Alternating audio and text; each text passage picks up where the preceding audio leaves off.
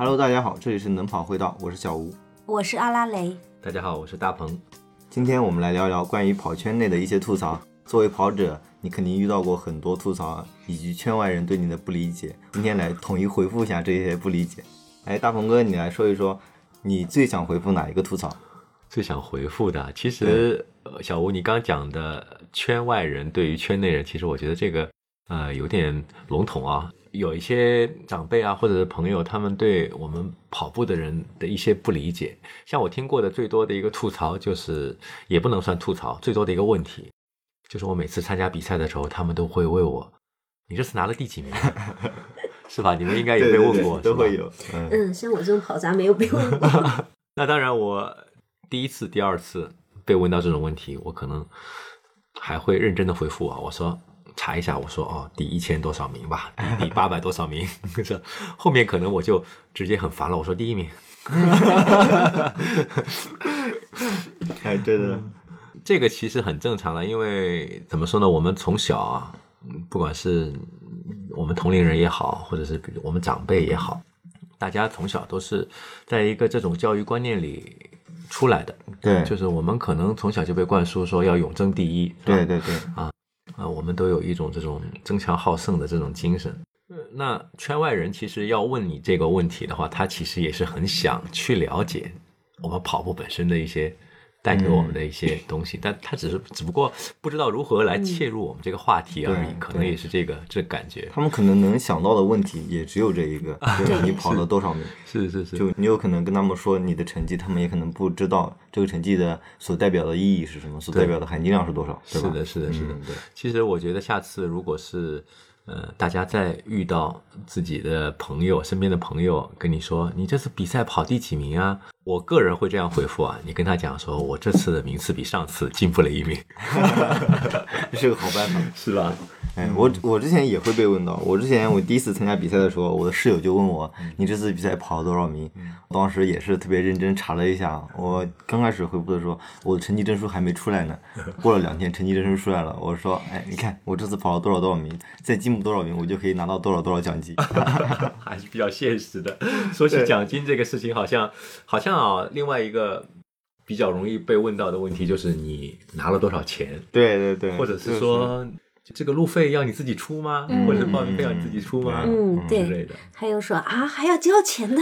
对对对对，哎，我说对，上次就是问，哎，你跑这个比赛，这个比赛怎么报名呀？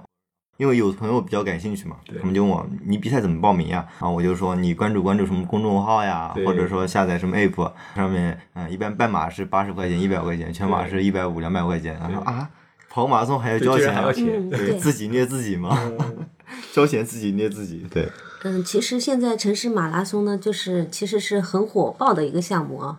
嗯，如果圈外的人不了解，其实也蛮正常的，因为他们也不知道这个项目有这么几十万人要去跑。对对。特别是那种口碑很好的赛事，都是非常紧缺的，每次都是要抽签，不仅要报名费，还要抽签，你出了钱也不一定让你跑。对对对。雷姐，你还别说啊，我在读大学的时候，可能。就是零零五零四年的时候，我有到我们学校里去，呃，招募这种跑步的这种，就说我有有个活动，你过来跑。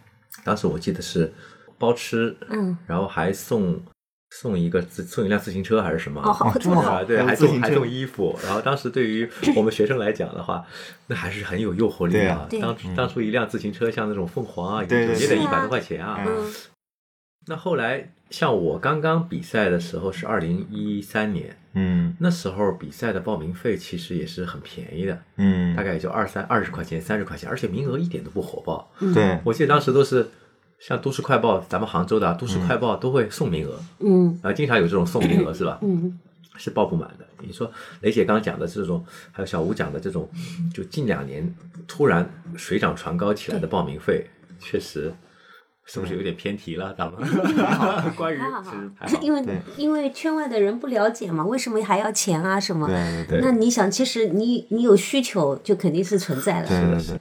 而且它的运营成本其实也不低，对吧？你看，从一个比赛要做一些前期的宣传，然后到一些安保服务，再到一些运营成本，对，都是很高的。对。上次呃，我记得。一几年的时候嘛，刚跑马拉松没多久，我我室友说，哎，上海马拉松开始报名了，你怎么没参加呀？我就回答，嗯，我没有中签。然后第二年他又是跟我说了，然后我说我还是没有中签。于是我三我上马连续我上马连续三年都没有中签，就是一直都没有说起抽签。这个事情，好像也是一五一六年之后才会有抽签这个事情的。我记得以前都是比手速。对，就是因为人数越来越多太多了嗯就是对又回到这个吐槽的话题，我们如果是还会有人问我 说：“哎，你们跑马拉松居然还要抽签？”呃，我以为买房子买车才才要抽签，你们这个居然还要抽签，然后还不中，所以他们呃怎么说呢？就是呃，我们平时在跑步的时候，可能也会遇到这种奇葩的问题，还会有一些其他的一些比较像比较常遇到的一些问题啊、比嗯，比如说，嗯，有些人问你说，哎，马拉松有多长啊？你不累吗？然后呃，可以走路吗？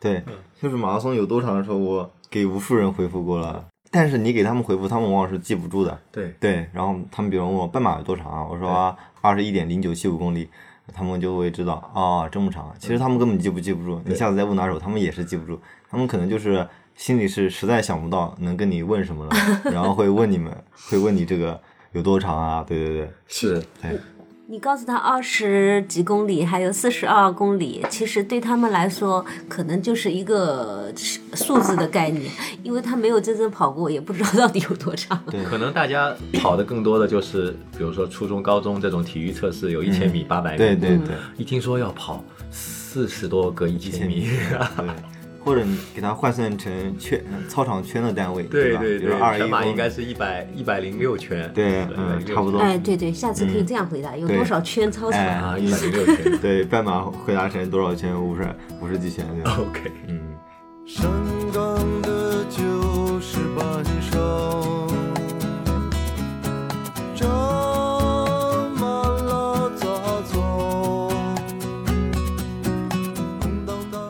我以前有段时间训练时间特别长，然后每次出去比赛，他们会问我：“啊，你是全职运动员吗？”还是或者会问对，这个我也我也会被问到过，经常有人问我说：“你不工作吗对对，啊哎，你不工作吗？啊，？”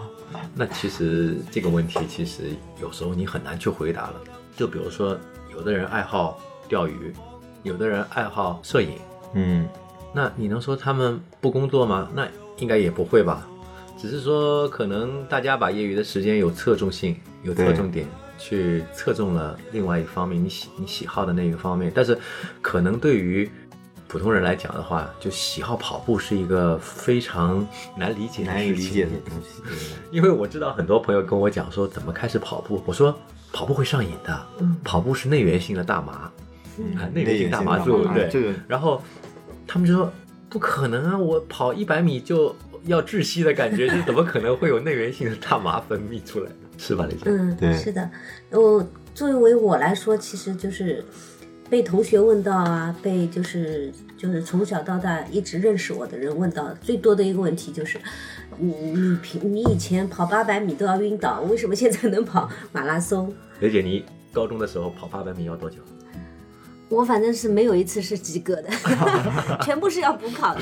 四分半及格吧。嗯，我我都不知道是几分要及格，反正如果是大家都没有去练，嗯，去测，我反正是最后一名。然后大家练了再去测，我还是最后一名。最后一名就是我就是永远就是不及格。嗯，我记得我中考体育中考三十分是满分哦，嗯大部分同学都是满分的，我只考了十七分。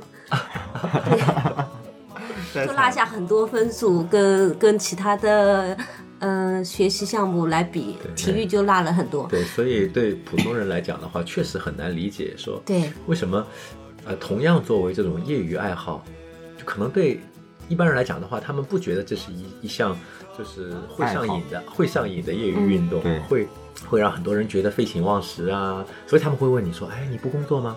哎，你不上班吗？你怎么有那么多时间跑步？哇，你一个月这个看你朋友圈全部都是跑步。对对对，嗯，其实我有段时间，就上次我跟石江宇嘛，嗯，我跟他说，嗯，去年杭马的时候，我当时想到一个概念，叫做去跑步化，就是那段时间我觉得自己的嗯，无论是交际圈还是说呃朋友圈，嗯所有的内容以及订阅号，或者是你平时在网上浏览的一些信息，都是关于跑步的。对对，就那段时间都会被跑步所占据。那时候我就想，为什么我的生活不会再多一些别的东西呢？对，就是可能大家在爱上这项运动的同时，你会有意识的去接触很多关于它的信息，从而导致你身边的信息流都是关于它的信息，从而让别人误解了你是一个全职运动员，或者说你不用工作，或者说一些其他的一些误解吧。对。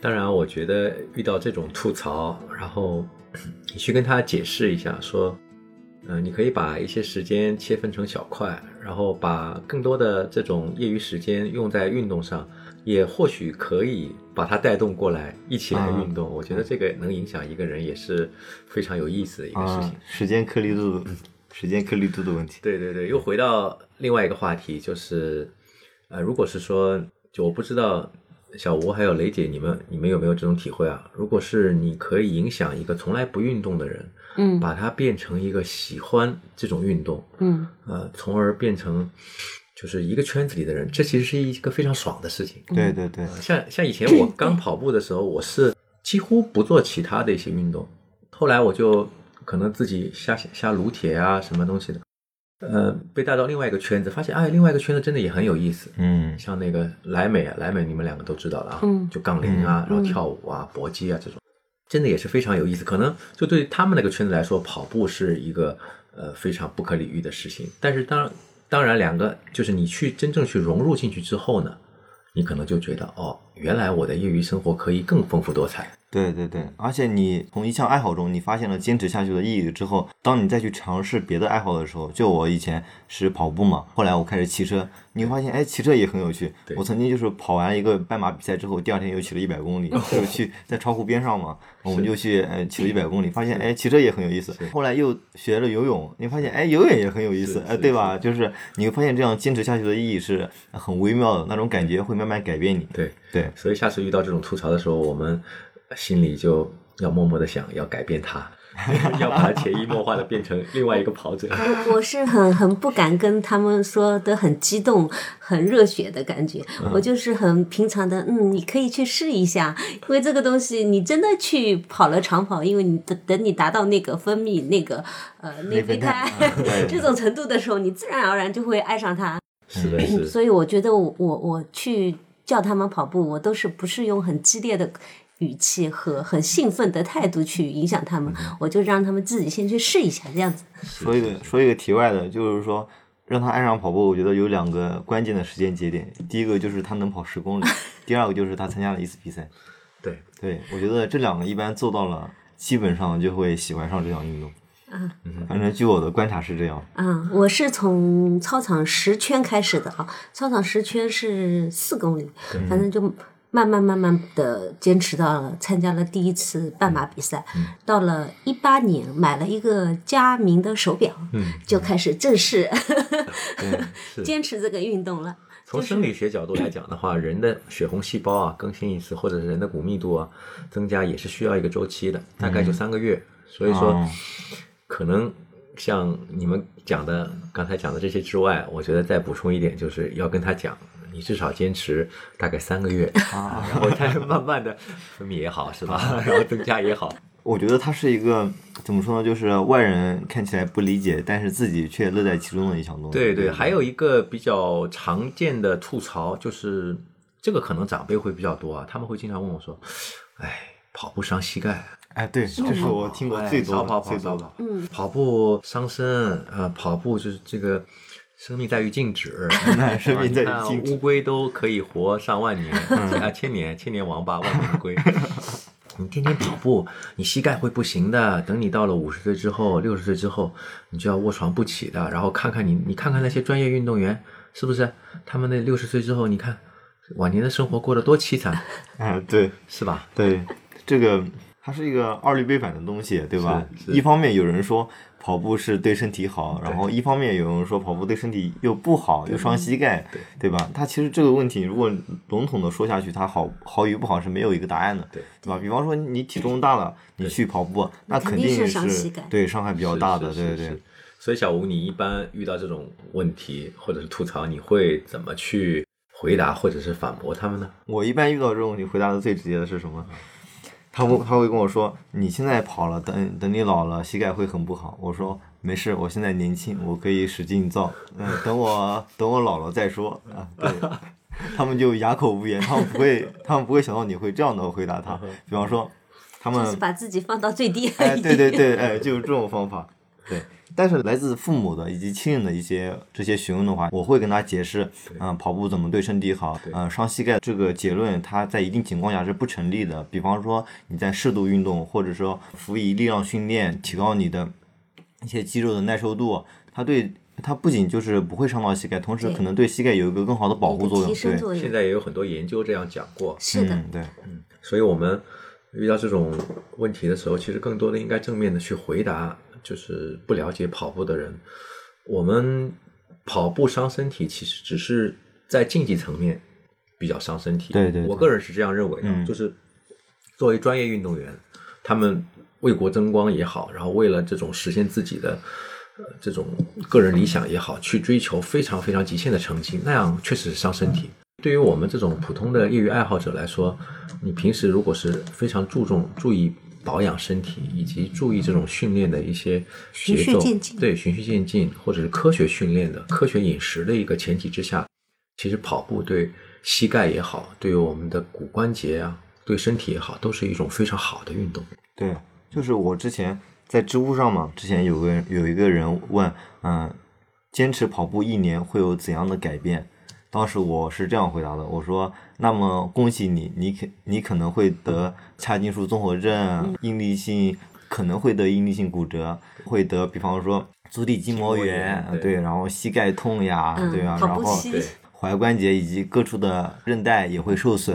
对我当时就这样回答，我就直接这样说，很多人就在下面跟我呃对喷对喷对、嗯，但是我没有我没有回复他们，他们就在说，呃那么祝愿你嗯、呃那个下辈子跑步没有伤痛，对吧我就没有回复了。后来很多人不理解，我后来更新了一次答案嘛，我说呃作为一个跑步呃多少年的一个选手，呃虽然年纪不大，但我也从就是从零开始到半马一些拿到冠军，以及像万米达二级。以我自身的经历来看，你单纯的跑步会很伤身体。对，如果就是一味的不科学的跑步，我当时的意思就是说，你为什么一年中一定要关注到只关注到这一项运动呢？你可以去交叉训练，可以去骑车，以及可以去散步，或者说去可以去爬山，对吧？可以去游泳，对，没必要就是说一定我要去坚持，嗯呃，跑步一年，把它当成一个里程碑、里程碑式的东西，对对吧？我发现就是身边会有很多人，他会认为把自己跑完一个半程马拉松或者跑完一个全程马拉松当做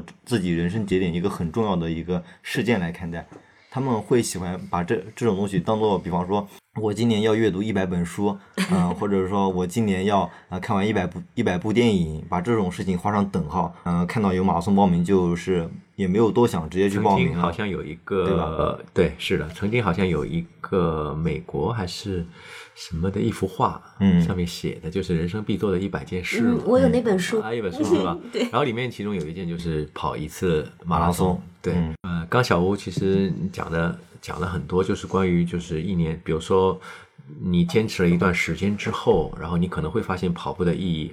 咱们如果再回来回到这个刚才这个吐槽的事件本身的话，我觉得就是再去跟这些提问你问题的人去讲这些东西的时候，其实你还是会跟他说：“哦，你还是先开始就是跑步吧，你还是先受一点伤会比较好。”有很多人啊，我在知乎也好，我在呃跑步的一些专业的论坛上也好，我在微信群里也好，他们其实也不是说因为害怕受伤而不开始跑步，他们就是有时候就是说太过于专注我因为跑步而受伤会怎么样这这个事情本身了。对，我觉得你可以呃去受一点伤，没问题。嗯你只有受过伤之后，你才知道你自己身体有多强大，你自己的身体的恢复能力有多强。你未来再受相同的伤的话，你可能就是非常有经验的一个老老手了，而不是说这些经验是从别人嘴里听过来的。嗯，这个事情我觉得是非常重要的。说个题外话啊，有很多人其实也问我说：“哎，髂胫束综合症怎么办呢？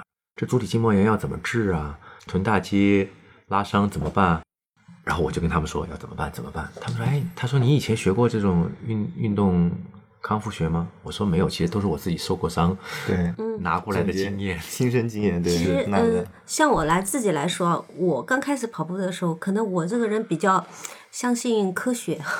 我刚开始跑步的时候，就搜那个运动损伤的一个那个资料，我搜到了网那个网易公开课，啊，网公开课，上面有一个斯坦福大学的那个运动损伤的一个教授专门做的一个视频，叫运动损伤，就从头到尾看了一遍，我发现只要膝盖不伤，其他都没关系。是。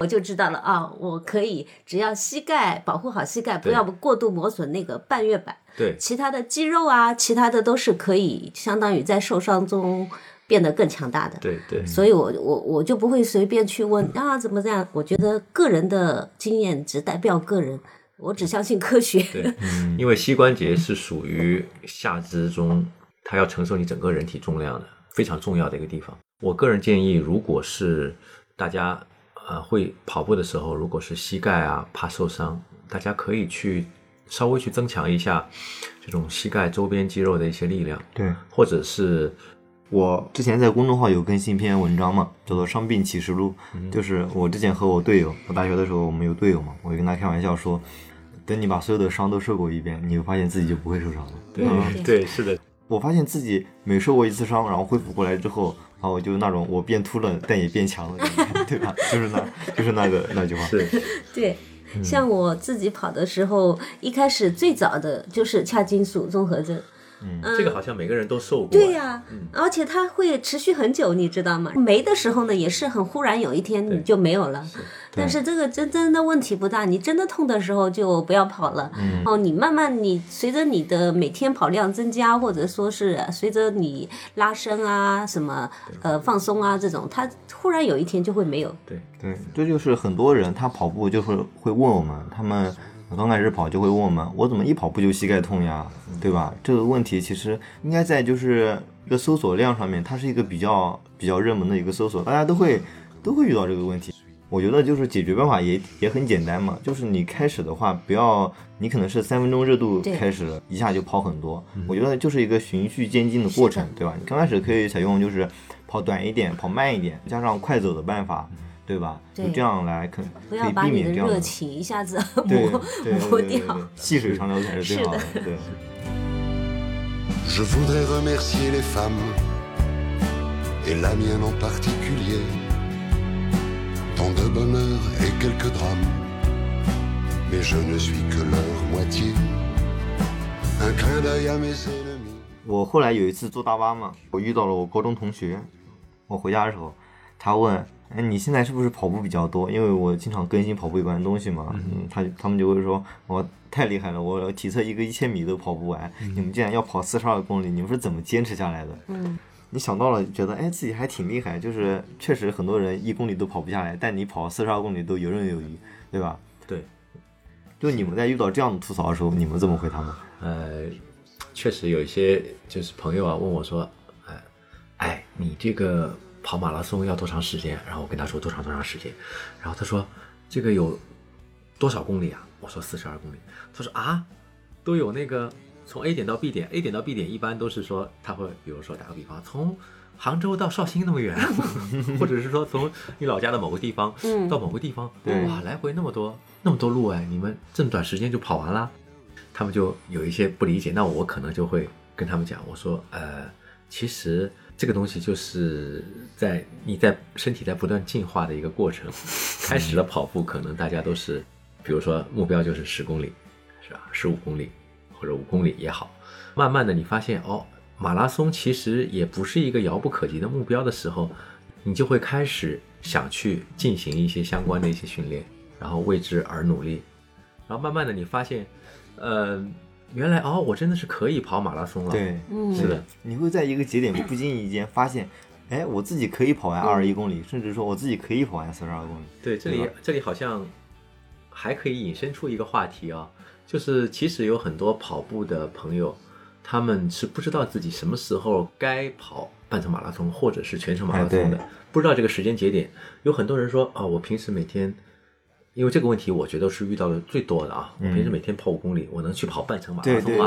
啊，我平时跑十公里，呃，我能去跑半程马拉松吗？说我我上次跑过一个半半程马拉松，什么时候才能跑跑全马呢？全马呀，嗯，其实这个问题从一方面来说好回答，另外一方面也是很难回答的。这个得看自己的目标是什么东西。嗯，你如果只是以完赛为目的的，嗯对，因为你以完赛为为目的的话，其实这个就是说我马拉松的整个的一个关门时间的范围之内，你都是可以作为比赛时间的。对，你如果是已经可以跑完十公里了，啊，你经过一段时间的这种心肺的训练，打个比方，半年或者到一年之间的时间，我个人认为你是可以去参加全程马拉松的。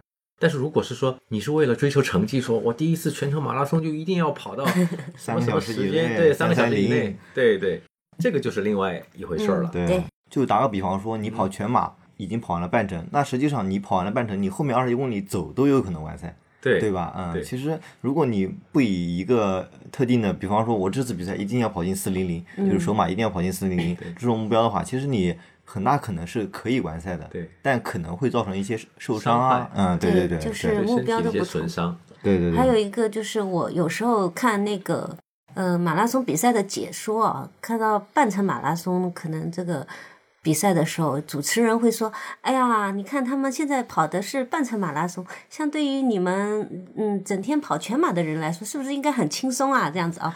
但是我呃。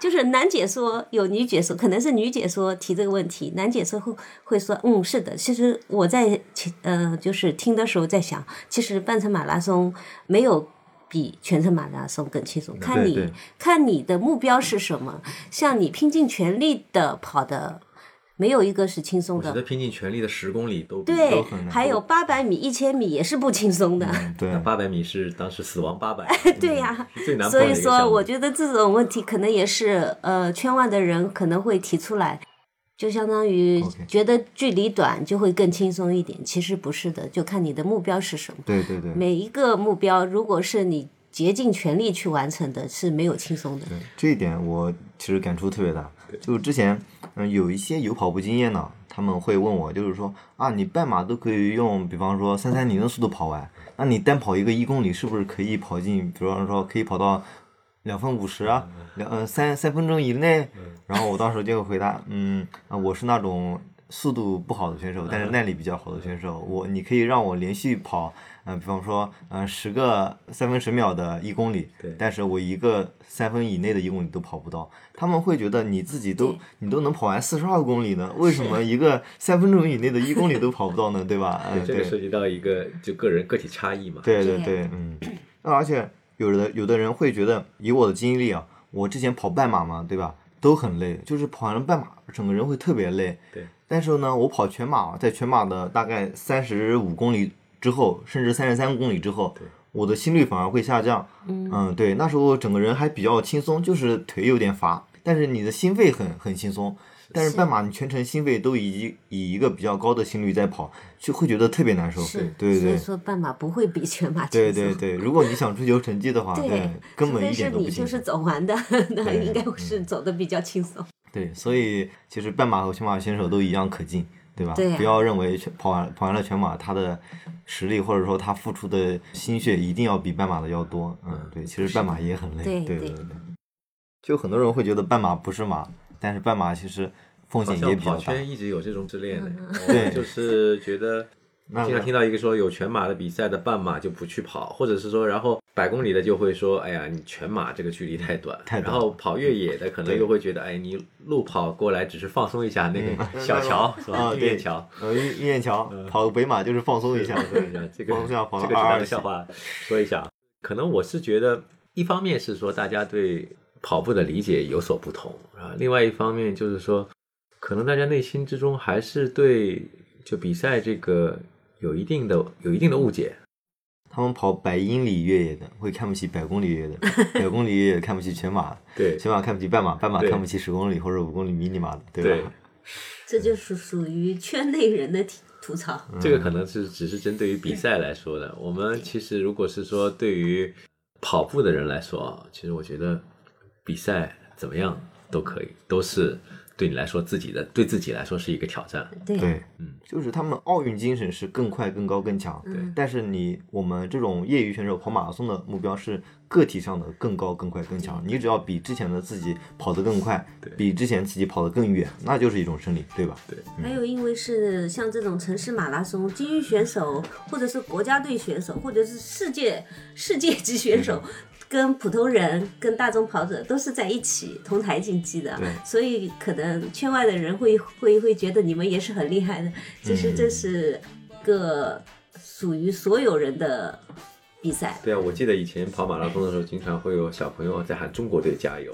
对对 因为对对，因为黑人可能先过去了嘛，嗯黑人对对对先过去了，然后后面就是中国队了。所以这这也是马拉松比较好玩的地方啊！你可以跟不要说是国家队选手，可甚至可以世界级的可以世界级的贝克勒啊、对基普乔格啊，对对对不对？对就感觉很激动。是的，是的。That's the terror of knowing what this world is about. Watching some good friends screaming, let me out. Tomorrow, gets me higher. Push 'em on, people, people on. 还有个吐槽就是说。他们会认为所有的黑人跑的都比较快，就是他们会说啊，他以他们的视角说，哎，我每次看比赛都是黑人选手拿的冠军，好像前三名都没有中国选手，对吧？其实这种情况也也很多，对吧？在我看来，就是无非就是你看的比赛要么太高端了，比方说上马、北马，对吧？他们请的外籍选手本来就很强，对你没办法，就是真的中国因为有种族优势嘛，但是就是有一个很大的误区，就是说，并不是所有黑人选手都跑得很快，像对也只是就是说东非黑人他们更擅长长跑一点，然后像西非的黑人他们更擅长短跑一点，对吧？他们会有这样的种族差异，也不是说所有的黑人都跑得很快，对吧？有的，而且黑人在游泳上面特别没有优势，因为他们的肌肉密度太大了，容易沉下去嘛，吧？对对对所以黑人基本上不游泳。你就别说黑人了，其实我身边的一些朋友，他们觉得你皮肤可能黑一点就应该跑得很快。哦，对，就是之前马拉松圈不是有一个那个呃看实力的嘛，就是大家手臂放在一起，是谁最黑就是谁就是大神，对吧？大家一看嗯你黑哦，大神大神。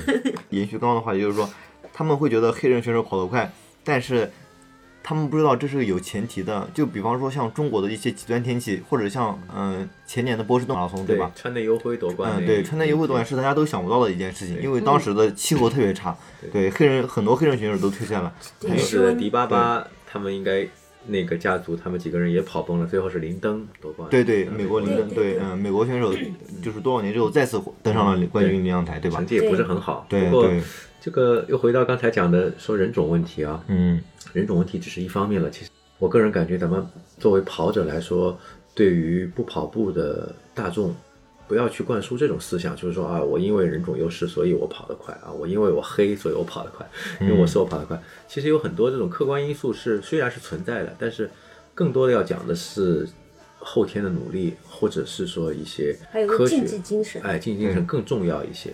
你像大破节，大家都知道，我们可能跑步的人每个人都知道这个名字。对，大破节是呃日本的一个以前是职业的选手，他没有参加这种日本国内的实业团，而去参加了美国的一个跑步计划。他回来之后，也是回国之后也是连续的打破了一些日本的记录，对国家记录、马拉松记录。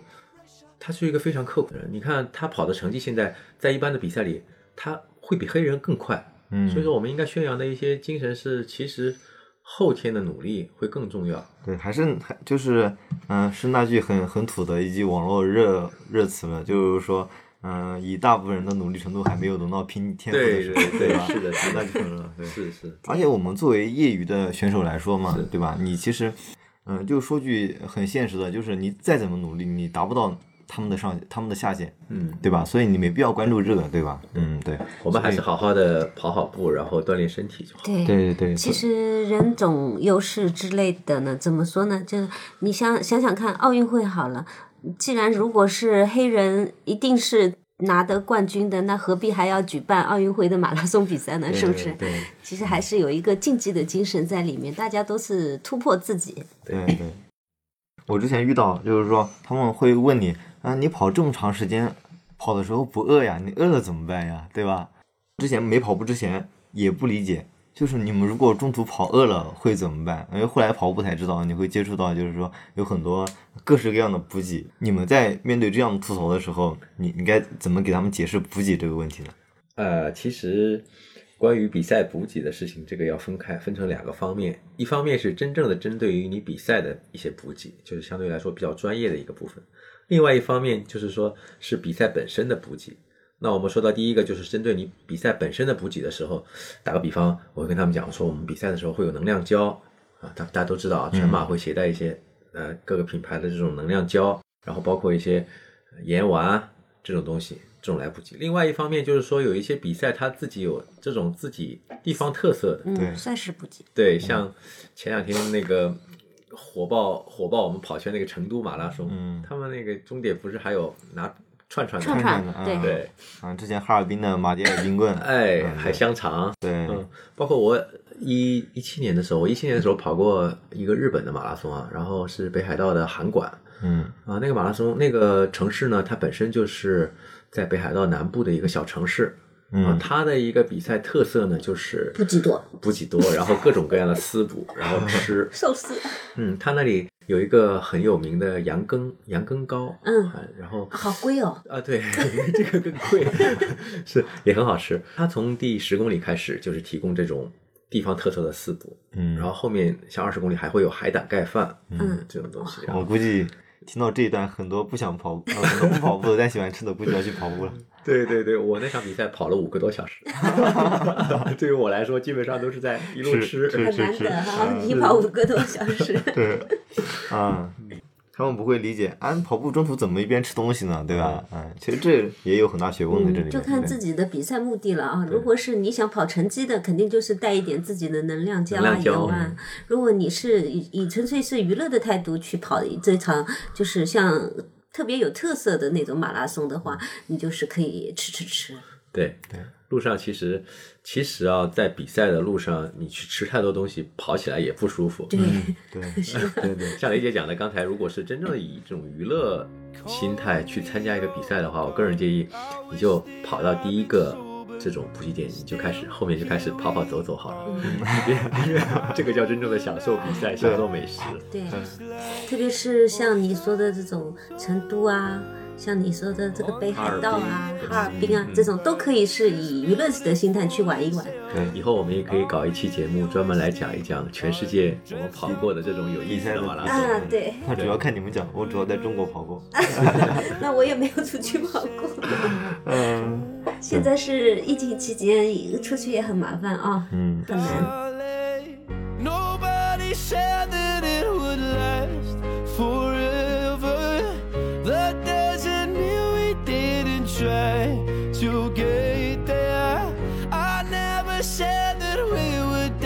最近我在群里跑步群里看到有人说，抖音上面有一些视频，就是超出了关门时间了。应该是上周的福州的马拉松，啊，对对对，是吧？超出了关门时间了，有选手还是在赛道上跑，嗯然后呢，收呃收容车也跟在后面缓慢的行行驶，有有就是观众，抖音上的观众啊，就是点赞，说是这是真正的体育精神。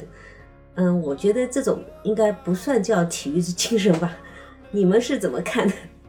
这个可能需要分两部分来看，对吧？就是你如果，因为它这样确实给城市交通造成了很大的一个影响，对对吧？嗯嗯，但是嗯，在他个体可能看来，他他想跑完，嗯，对他可能没有意识到自己没有跑完这个行为给身边除自己以外其他人造成了一些影响。对对，徐小吴讲的其实很有道理。我觉得大家参加比赛啊，跑步是一回事儿，参加比赛就是另外一回事儿了。参加比赛的时候，还是大家还是要在一个规则框架之内，嗯来完成比赛为前提的。嗯呃，我听说这个人当时可能是组委会已经要求他下赛道了，然后还在坚持不下赛道继续跑。这个对于旁人来说的话，确实觉得可能啊，坚持是很热血，坚持是一种体育精神，呃，坚持这种精神要提倡。但是对于我们真正的跑者来说的话，其实不是很值得提倡的一个行为。嗯我们还是要更遵遵守规则，尊重规则，再来谈论跑步对对对这回事儿。嗯，对，如果就是大家每个人都不遵守规则的话，那你跑步对呃赛对赛事方对城市方，它都会造成一个很大的影响。首先，你城市马拉松办下来，对当地居民的交通其实是影响很大的。它因为它要那个交通管制嘛，然后你在超出了比赛的时间，还是占用了这个赛道，对啊对，造成造成整个矛盾就城市的一更加个交通拥堵。对这个矛盾就更加激化了。本身就是要要让当地这这个市民去这个，理解。我觉得雷姐讲的这个事情，又让我想起一个吐槽，就是我在一八年跑上海马拉松的时候，跑到龙华西路，就是快到终点那里，有一群大妈很激动的要过马路，哦，在对，他们就是高声的在说。啊，为什么要搞这种比赛啊？我要去买菜，我出不嗯去，然后就很生气。其实对于普通民众来讲的话，我们来跑这个比赛，确实给他们的出行，包括生活，造成了很大的一些困扰。嗯，所以我觉得跑步的时候，这个也可以作为一个话题来讨论一下。对对。就我之前在跑南京的时候嘛，也遇到了，就是呃有人想过马路，但是嗯路被封掉了，他们没有过成，就是一个已经很火的一个话题了。就之前有人在吐槽嘛，嗯，在虎扑上吐槽，嗯办什么马拉松呀？我上班都迟到了，对吧？就是他会在这种赛事难免会对城市交通造成一定的影响，对吧？如果当地的政政府方他没有把这个信息及时传达给民众的话，对吧？很多人没有准备好，导致确实会延误第二天很多人的进程，嗯因为有的人确实可能周日要加班，对吧？或者其他的一些情况，对。嗯如果你站在跑者方面来说，就是说你觉得自己到城市去比赛是给这个城市增添了热度啊、添加了活力，因为城市举办了马拉松嘛，对吧？对但是站在民众角度来说，它确实有有可能对他们造成一定的困扰，对吧？对其实面对这种吐槽，其实就我以我的感觉来看哦，我也不会去说他们不对，对对吧？就是当然不能这样说。嗯，对对，也不能就是一直就是说我呃有可能会表现的就是很呃理直气壮的去说啊，我来来到你们这里比赛，又给你们这里带动了经济发展，对吧？又给你们这些城市，又给你城市添加了一个新的名片这样说，会被打吧？对 对。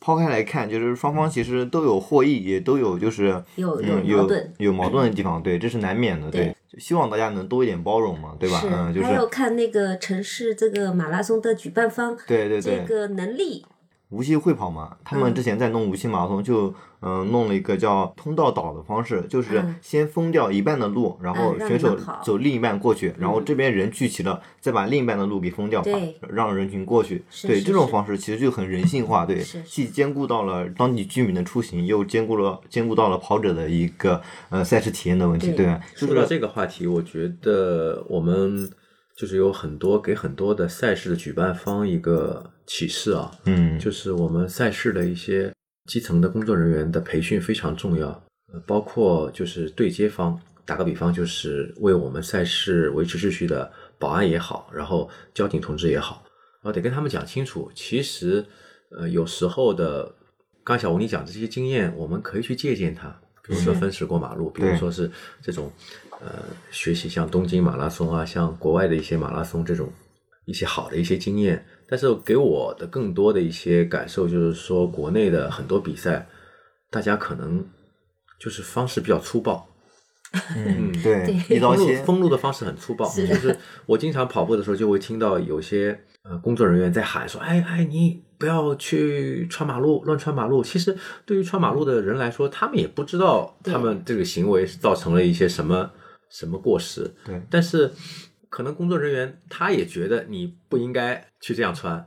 所以说，我觉得这个对于赛事的举办方来说的话，还是要多多的去进行一些人性化的一些培训。对对对，嗯，这个既能就是嗯解决双方的矛盾，也给大家赛事体验带来一个更好的感受嘛，对吧？嗯那作为跑者来说，我觉得就应该在规则时间内跑完比赛或者弃赛，不应该 占用啊对 多的时间去占用这个赛道。对对，我们在一个规则的框架范围之内去跑步，是对跑步最大的一个尊敬。嗯，嗯，对，还有个吐槽，我之前朋友会问我说：“哎，你比赛怎么什么东西都不带呀？我看你手机也不带，然后呢，我看到别人会带腰包呀，或者带臂包，啊，对，你怎么啥东西就不带？我看你就穿一个背心和短裤就就在跑了。”就是没有任何装备，为什么他们就是他们就不理解？为为什么有的人他需要这个配件，有的人不需要这个配件，对，对吧？像你们跑步的时候会带这些配件吗？我是这样子的，我一开始跑的时候带腰包带手机，然后我看这个赛事的照片的时候，回头看这个照片的时候，发现好多人带好多东西啊，我就觉得好羡慕啊，就是。肌贴啊，贴肌贴也是一种标志啊，还有是帽子啊，或者头巾啊、围脖啊，哦，我就觉得好好羡慕，我下次也要这样子这样子。然后等到真正比赛多了的时候，我发现哦，带东西真的挺累的。现在我就什么都不带了。这个可能也是跟你参加比赛的经验有关吧。一一开始比赛的时候，可能你会觉得，哎呀，我需要腰包，需要什么号码扣，需要导汗带，对对 然后需要几公里吃几颗盐丸，然后是是是，我给我个人感觉就是说，你准备这么多东西，更多的是在给你建立一个自信。对就是我有这些东西，我就会安全的跑完；没有这些东西，好像我就觉得少点什么。但是，当你随着你的比赛经验慢慢的增加增加，然后嗯当你变成一个真正成熟的一个跑者的时候，你比赛你会发现，我其实就是一个大道至简的感觉。对对对东西越带带的越少，其实可能反而越好会越好。哎，对，我刚开始比赛也是会带护膝啊，会带个臂包放手机，嗯会带一些就是导汗带。嗯对，但其实越到后面，我基本上就是一个帽子、一个背心、一个短裤，裤嗯，加一双鞋，是一个加一个带一个手表，OK 了，是就什么都不用带，就是跑得越快的东西就越来越少了，对吧？甚对至说就你越快，或者是跑得越多，可能就嗯会对对对对对，就有时候你东西带多了反而不自在不舒服。其实一个是比赛经验的问题啊。嗯也是从青涩到成熟的一个过程。嗯这这其中啊，有的人他跑步时间就是比较长，就是完赛时间比较长，嗯对吧？他们必须得随身带一些补给，比方说他有的比赛，就有的人他嗯、呃很喜欢就是做一些嗯储备嘛，对吧？他防止这个比赛，比如说我跑得慢啊，胶被别人吃完了怎么办？补给被别人吃完了怎么办？对吧？然后就会提前带个腰包，里面放一些自己的补给，嗯，多放一些能量胶，怕自己会抽筋，然后多放一些盐丸，对吧？他们就是嗯、呃会有这种危机感。他们可能就是认清了啊，我可能跑的比较慢，那后面后面没有我的补给怎么办？我还是带着吧，防止出出现什么事儿，对吧？对对对，是的，是的，嗯这个肯定的。如果是你你以一个两小时四十五分完成马拉松的一个目标，或者是你就为了带人然后跑四个小时为目标，这两个目标所穿的装备肯定是不同的。如果是你要二十五完赛的话，那我肯定是最轻量化，手机也不带，对带个手表，嗯然后就背心短裤。但如果是你就带人跑四个小时，那我觉得可能还要穿长袖。对对对。我以前有一次比赛的时候，就是快到终点了，朋友问我，他们在终点等我嘛，快到终点就看我过来了，他们说，哎，你到终点咋还不冲刺呀？就是说，你快到终点了还不冲刺呀？就是有一种这种误解，对吧？你们会遇到这样的误解吗？我没有，因为我很慢，平时也冲刺不起来。大鹏呢？呃，有时候会听到他们这样说，说啊，终点就快到快到了，然后冲一下冲成绩啊。但是可能跑多了，对于这种事情还是比较敬畏的，因为啊不管是全程也好，半程也好，在一个最后大概剩个几百米的时候，可能这时候心率还是比较高的。嗯如果是你再继持续的这种冲刺的话，会有一定的危险。对，啊，内心还会有一些一点这种敬畏、敬畏之嗯心。以前好像经常就是快到比赛终点的时候，会有那种人，然后旁边的哗一下嗯，我冲上来，啊现在也经常遇到就是到最后的时候，对啪，冲还是上来，会有的，很多。对对对对嗯，所以说我就是这种吐槽的一些建议，就是说，其实出于安全角度来讲的话，咱们到了终点就是匀速、坚持对对对，就可以嗯。对，没必要争那几秒，对吧是的？其实你终点冲刺那一会儿也能，最多也就提升个几秒。是是对是，回到马拉松本身来说的话，其实马拉松这个运动为什么非常让人着迷，是因为马拉松这个运动它是一个正反馈的一个运动，就你平时是付出多少，你比赛成绩八九不离十，嗯啊，一定是多少。然后你平时如果是训练的不好，或者是不规律，那你比赛肯定就是你跑好的几率也很低。嗯，对的，当然，你平时如果训练的非常科学，你又训练量又很大，跑到比赛的时候也有跑崩的几率，但是这个几率就很低。就是几率比较对低，是，就还是一个一分付出一分收获的。对，就是大家会不断从这项运动中上瘾，对他给你的回馈是很实在的，很真真实的，对对好像是比赛上瘾，不是运动上瘾。对，只有比赛才有成绩。I was spending my time in doldrums. I was caught in a cauldron of hate. I felt persecuted and paralyzed. 我之前有段时间嘛，就是特别自律，不是说运动上自律，是饮食上特别自律。对，那时候就是自律到什么程度呢？就是我赛前有习惯嘛，我赛前七天吃的油特别少，嗯然后呢，赛前三天是不吃肉的。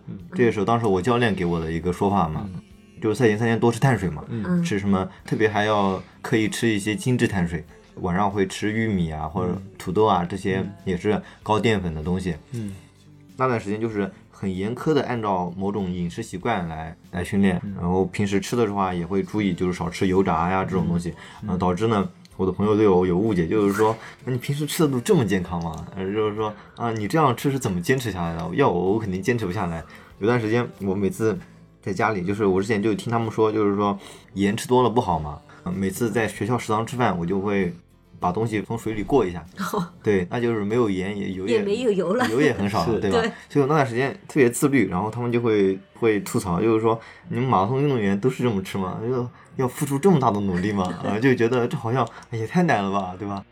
好像跑马拉松的人分为两个流派，一种就是说像小吴你说的，就是非常非常的自律，然后饮食非常的规律，以这种基普乔格为代表，对对对是吧他们从饮食据说对他们据说是什么十年如一日，然后十年都是吃同样的一个菜谱，嗯然后就非常自律的。还有另外一波人呢，就是他们的观点就是跑步就是为了更好的吃，对，跑步就是为了更好的吃。我见过一个朋友夸张到什么程度，然后每每次比赛就是比赛前一天晚上就是大吃大喝，然后喝酒。比赛结束之后，中午又是去 吃大吃大喝喝酒。那我其实也劝过他，我说其实喝酒对比赛本身来讲的话，也也是有影响的。嗯，他自己的观点就是说，那我这么辛苦跑步，要要消耗那么大，我就是要吃喝，所以我才这样子。嗯，当然也不能说前面一种跟后面一种哪种对哪种错了，这个也都是一些自己对于人生的一些感悟，对于人生的一些态度。对，每个人都有自己的跑步哲学嘛，对吧？有的人是禁欲主义，有的人是享乐主义，对吧？对对。我之前有段刚开始跑步的时候，我的理论就是说我我跑是为了更好的吃，就是那段时间确实会就是每到跑完比赛会奖励自己，就当做一种奖励。嗯后来就是陷入了一种就是竞技主义的圈子里，嗯，会觉得我好不容易跑了一次比赛要，我要比方说这次比赛刚好体重也下来了，对对吧？要好不容易比完一次比赛，刚好体重下来，我要就此保持下去，哎，再往前精进一步啊，对对吧？嗯，其实他会有会会有个转变的过程，就每个人会在这两种态度之间来回转变，对吧？嗯，当然有些人就是嘴上说很佛系，然后其实他们就大家在聚餐的时候说，哎呀，我什么都吃，我这个也吃，其实回家自己偷偷的还是 啊，还是很严苛的。对对对，嗯，就其实可能会跟朋友一起出去会，呃，随便一点，但是自己一个人的时候还是会很注意。所以对于大多数跑者来说，其实我个人认为啊，大多数跑者还是很自律的。一个你想，一个马拉松这么长距离都坚持下来了，还有什么坚持不下来？这也是一句名言吧。也是一句跑步的鸡汤，对吧？但是我觉得其实也不是，怎么说呢？跑步还是给你很多正反馈的东西，所以你才坚持下来。有些事情没有给你正反馈的东西，我就很难坚持下来。坚持源于热爱嘛。对对对对，我们之前不是聊到，就是说身边朋友不理解你跑步还要花钱花钱报名，嗯，然后以及就是你训练啊要买跑鞋呀、以及一些一些装备，他们就会问，哎，你跑步的话，他们他们会这样问，就是说，哎，我看你跑步，我也想跑步了，嗯，但是呢，我想问你跑步花不花钱啊？花钱多不多呀？对这种话题，就是我当时会给他回答，就是说，嗯，跑步其实是相较于其他运动来说，或者其他爱好来说，是一个很经济的东西了。但是有的人他可能被一些，比方说你可能要买一些呃手表，嗯对吧？那那可能是一个比较花费的东西。话说回来，买手表这种应该也是一次性投资，对没对对对有说对戴七块手表的人 应该也很少。他们其实你把手表的那个时间周期你放到两年内，其实每天对每个月花的其实是比较少的。其实跑步相对于其他运动，比方说你游泳的话，游泳每次游一次泳估计得二三十，对吧？游泳馆里，对吧？嗯，那跑步的话，你找一个马路啊都可以跑的，对吧？跑步最方便的其实就是你想跑的时候就可以去跑了，嗯有一双像样的跑鞋，然后都不用需要其他的，因为路肯定是有的，对吧？嗯 对你就可以去跑了。相对于其他运动来说，可能是门槛最低的。对，就是你想费钱，其实都很难。嗯呃，我觉得跑步最费钱的地方，可能就是买各种各样的装备会比较费钱。也就是说，打个比方，就某某厂新出了一款最顶级的跑鞋，嗯，然后又给你出了大概四个配色，嗯，可能你每个配色都要买一双，那确实是费钱，。那肯定费钱。嗯像刚小吴说的，你说你买一块表，那我每个配色的表都要买。嗯，佳明也要买，松拓也当然，你硬硬对你硬要这样，你硬要这样买的话，其实它就不是跑步本身的事情了。嗯，对，那如果回归跑步本身的话，它是一个非常省钱的一个事儿。如果是说，呃，聊的不，我们聊的不是跑步啊，如果是说参加比赛，大多数的费用还是在这种交通、住宿，住宿，对，很省的来说，是吧？你坐一个长途汽车，或者是坐这种慢的火车去，那也很省钱啊。我经常听说他们有有一些在校的学生，他们为了省钱，他们就这样干的，嗯，就是坐绿皮火车去比赛。对我认识很很多，就是大学的时候认识很多，是对。是，就坐一晚上的绿皮火车就，可以了。就在晚上在车上睡觉嘛，嗯，嗯对这种。其实跑步呢，相对于其他运动来说，准入门槛是很低的，甚至说就是说一个不科学的，就是说你即使没有一双像样的跑鞋，就是慢跑鞋啊，对吧？嗯你也可以去跑啊、虽然可能对脚不太好，对健康可能不太好。那个一五一五年还是一六年嵩山少林寺马拉松，我记得当时冠军穿了一双拖鞋，哦，对，是是那个，一个黑人是黑人对一个黑人，他呃接受记者采访时候说，就是哎下飞机之后就没空去买买鞋或者什么呀，然后就路边摊买了一双十块钱的拖鞋。嗯嗯，那这个故事告诉我们什么东西呢？其实你如果是单纯只是跑步的话，其实它完全是一个不费钱的运动。对嗯无非你想费钱的话，什么东西都会费钱。对对。相较于其他运动，比方说你嗯、呃骑自行车，对吧？你买辆自行车要比一辆自行车的价格要比市面上大部分跑鞋都贵了。对对吧？啊、所以就是跑步是一个你是试错成本也低的运动，对吧？如果你现在你想发展一个爱好，或者说你想嗯、呃培养一个运动上的爱好，你不如不妨先来试一试跑步，对吧？反正它的试错成本也很低，即使你买了一双跑鞋，你发现自己不喜欢跑步，跑鞋平时也可以穿啊，对吧？对还很舒服对吧？嗯，这也是一个对。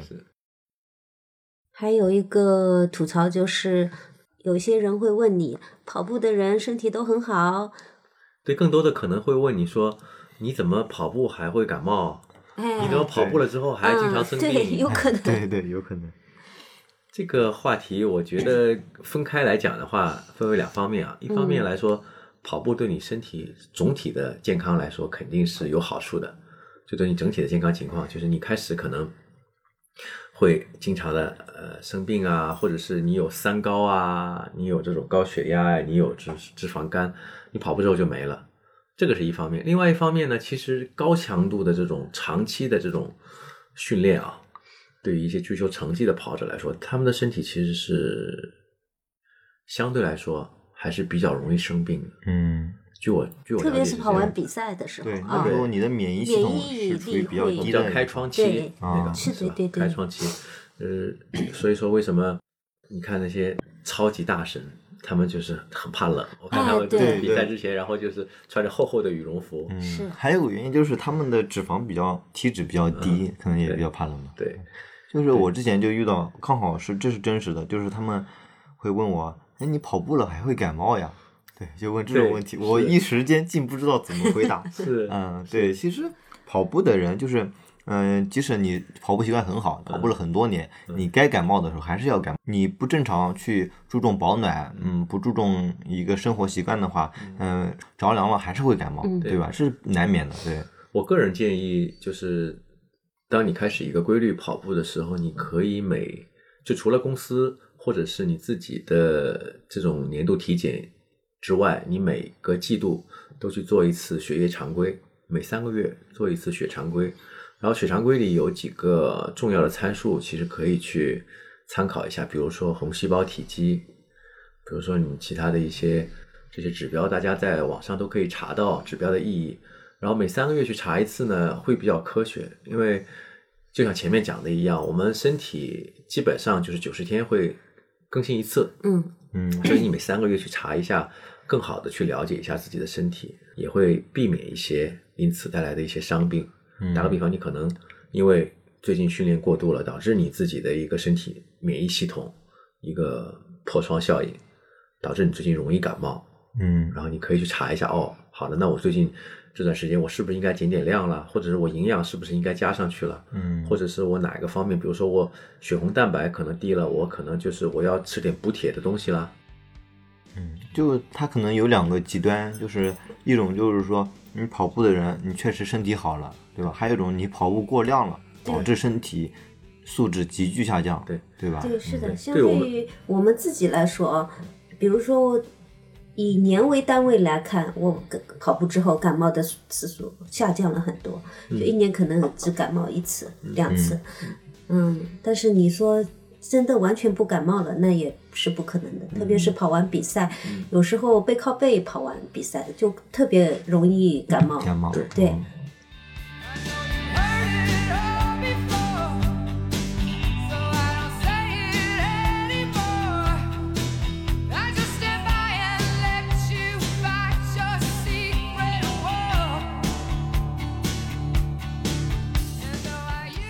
OK，我们本次对跑步的吐槽就到此为止啊！如果你有其他想吐槽的，也欢迎在我们评论区留言，或者在我们的官方微博和微信上留言。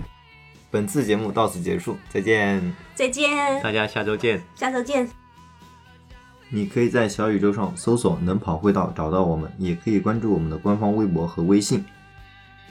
同时，你也可以在网易云音乐、荔枝 FM、喜马拉雅上订阅我们的节目。什么地方引起了你的思考、发酵和批评，请务必告诉我们。欢迎收听我们下一期节目。